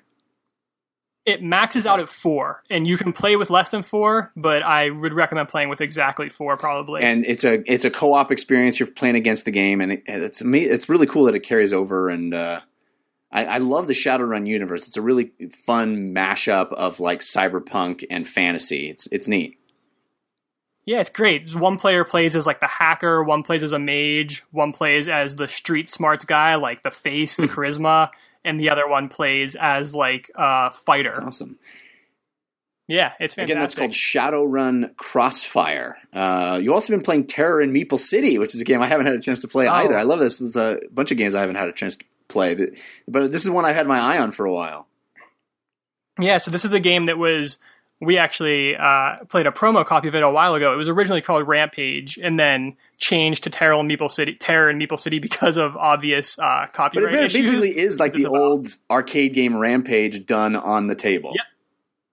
Exactly. Um, and I really am always nervous to play these games that are kind of like have physics based mechanics where you have to interact with the board. Like a la carte was one from a few years ago that was that food based game uh, where you actually have to like flip food and make ingredients. And I ended up loving that game. And this was the same way. I was like, this is going to be stupid. I don't want to like blow on the board to knock over meeples and it is so fun so in this game each player plays as a dragon as a big monster that's terrorizing the city and there are towers of meeples in each holding up each building and around each structure and you have a few mechanics you flick a little disc on the on the board to move your dragon around and then you have abilities where you can pick up a car and throw it at buildings you can put your chin on the uh, on the table and blow at the board to try to knock a building over with your dragon breath. It is. It sounds ridiculous. It is incredibly fun. It's a perfect little party game.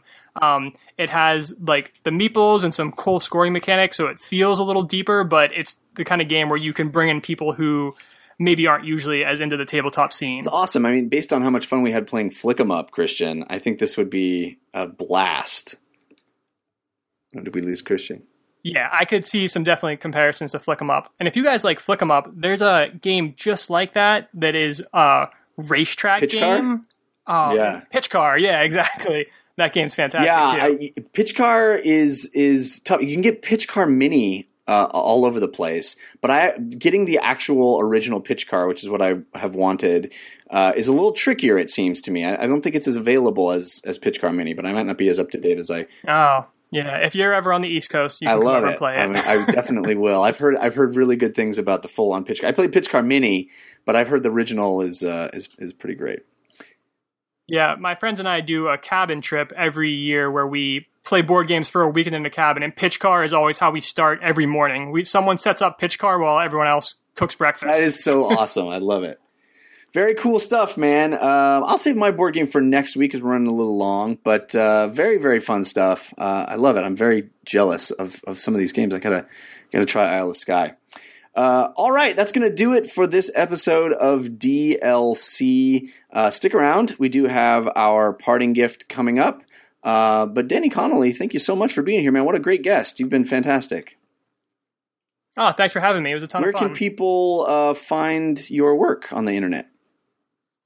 Yeah, the easiest way to keep in touch with me is on Twitter at the underscore DFC. Um, you can also find my writing daily on GameRant.com. And if you happen to be on the East Coast, you should go to the Small Press Expo, which is a great indie comics show in September. I'll be there. I'll have a table and have some comics. Cool, there. man. That is great. Um, and that's the the underscore DFC, not DLC. I know I might Yeah. be misleading people. It's DFC, like Frank. It, it is close. Um, Christian, uh, we are we have a big week ahead of us. Three days streaming six hours a day. You can hang out with us on the stream. We'll be interacting with people and giving away prizes on the stream. We will be interacting with people. If you're in Los Angeles and you want to come down to the Sherman Oaks Buffalo Wild Wings, we'll hang out with people live and interview people, put people on camera. It'll be fun. Uh, be sure to let us know that you that you listen to DLC if you come down. Um, that is going to be at Twitch.tv slash MTNDEW. That's right. Twitch.tv slash Mountain Dew. Uh, and we're doing it all all week. Well, Monday through Wednesday. It's going to be a lot of fun. Really awesome streamers, uh, cool prizes, and us for six hours a day. Woo! Uh, what else you got going on, Christian?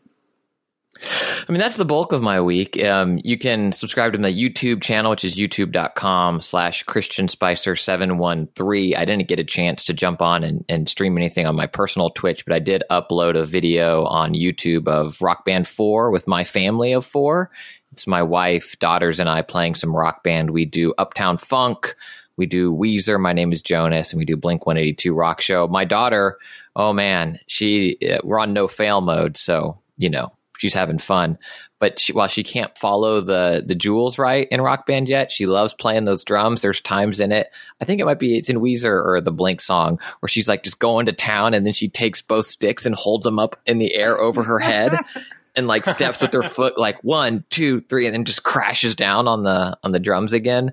Um, my my guitar playing, I'm playing I think on medium or advanced for some of the songs. It's not the best. I make mistakes, but I, I think it's the Weezer song, whichever one it is. When my daughter starts going to town, like she gets off of her seat and is like standing on the on the pedal as she's doing it. Like I'm playing guitar, but also like watching her sticks, like not hitting me or my you know 14 month old who's uh she, we we did the classic, you know, plug a controller into the back, uh, you know, method for her. So she's holding a PlayStation Three controller and loving it. that video is on on uh, YouTube, and then um, Well, I know that the, I know that way to- the, uh, the the key to learning a musical instrument is you first start with the flair. You first start with the showing off moves, then you learn how to play it. But I think your daughter has the Right. right, idea. You, you start with the the cool like flip the sticks moves, and then you move on to actually learning this the, the instrument.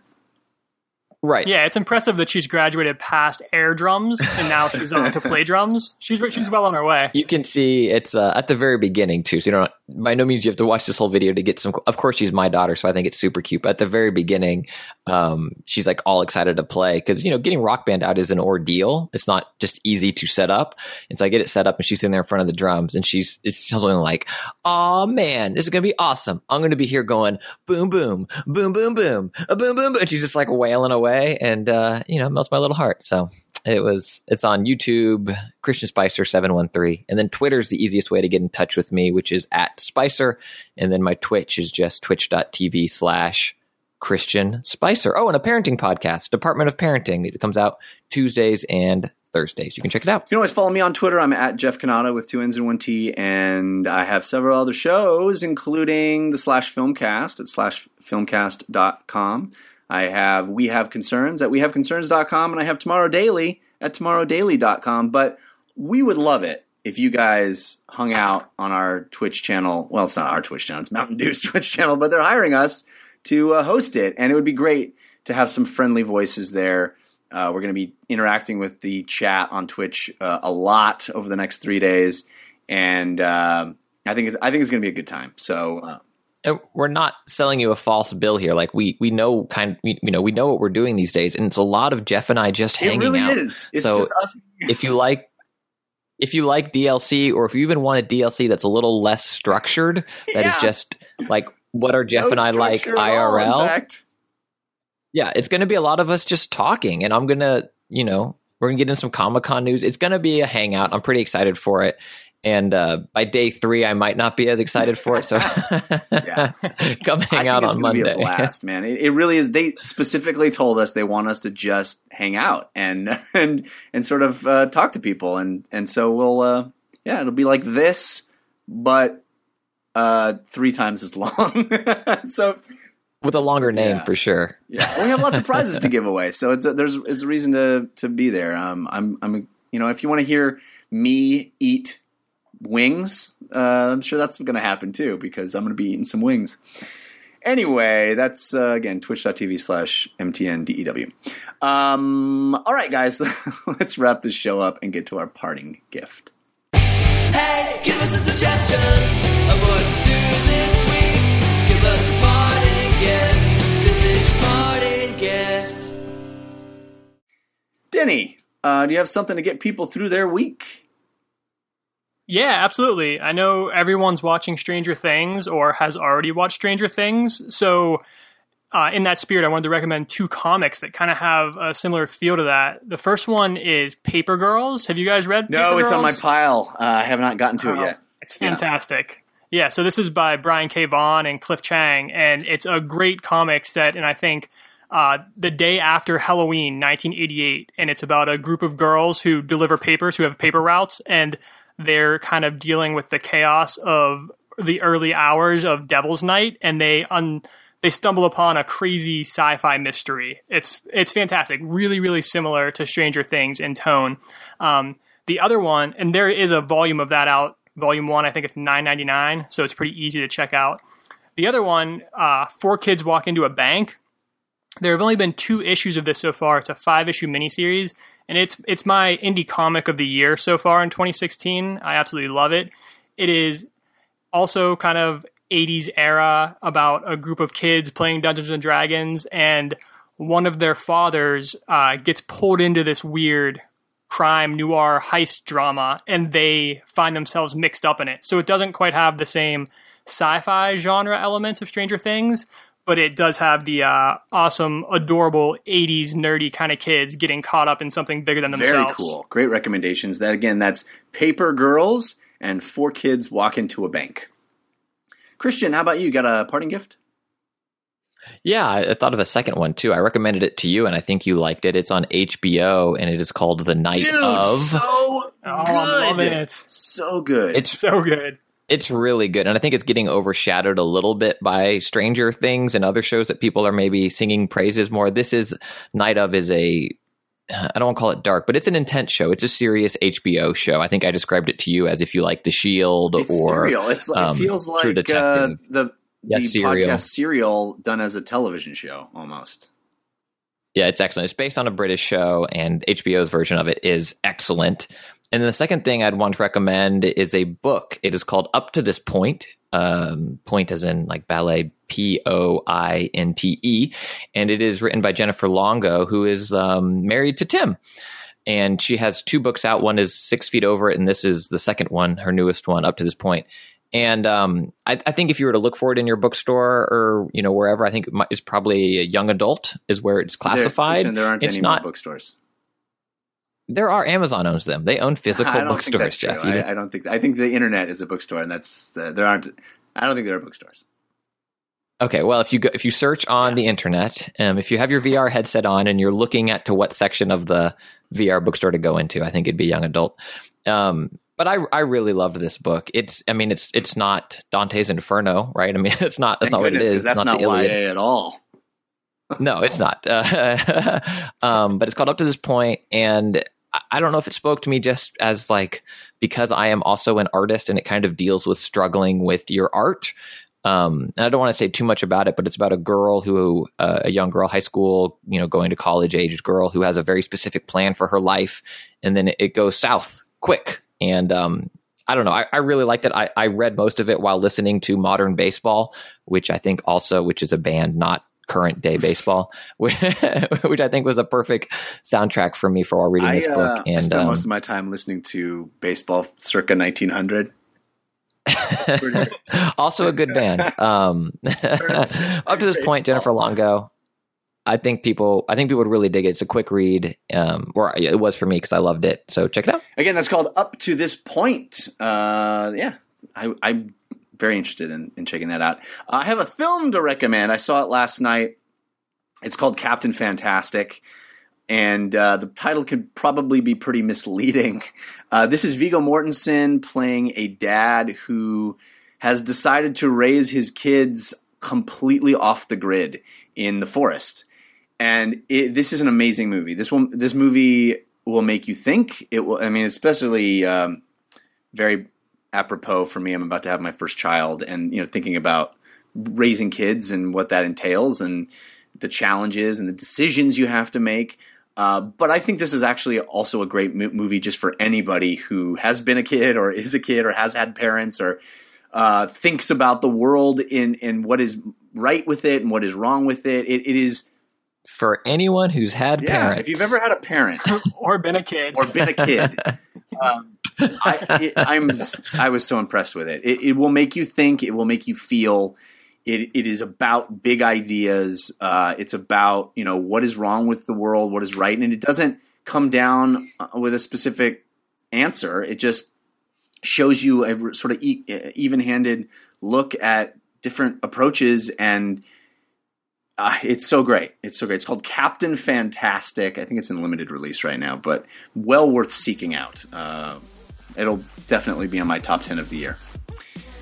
All right, guys, that's going to do it for this episode of DLC. Thanks to Denny Connolly and Christian Spicer for hanging out with me. Uh, thanks to all the folks in our chat room for contributing to the show. We've been reading all your comments throughout. Thank you so much.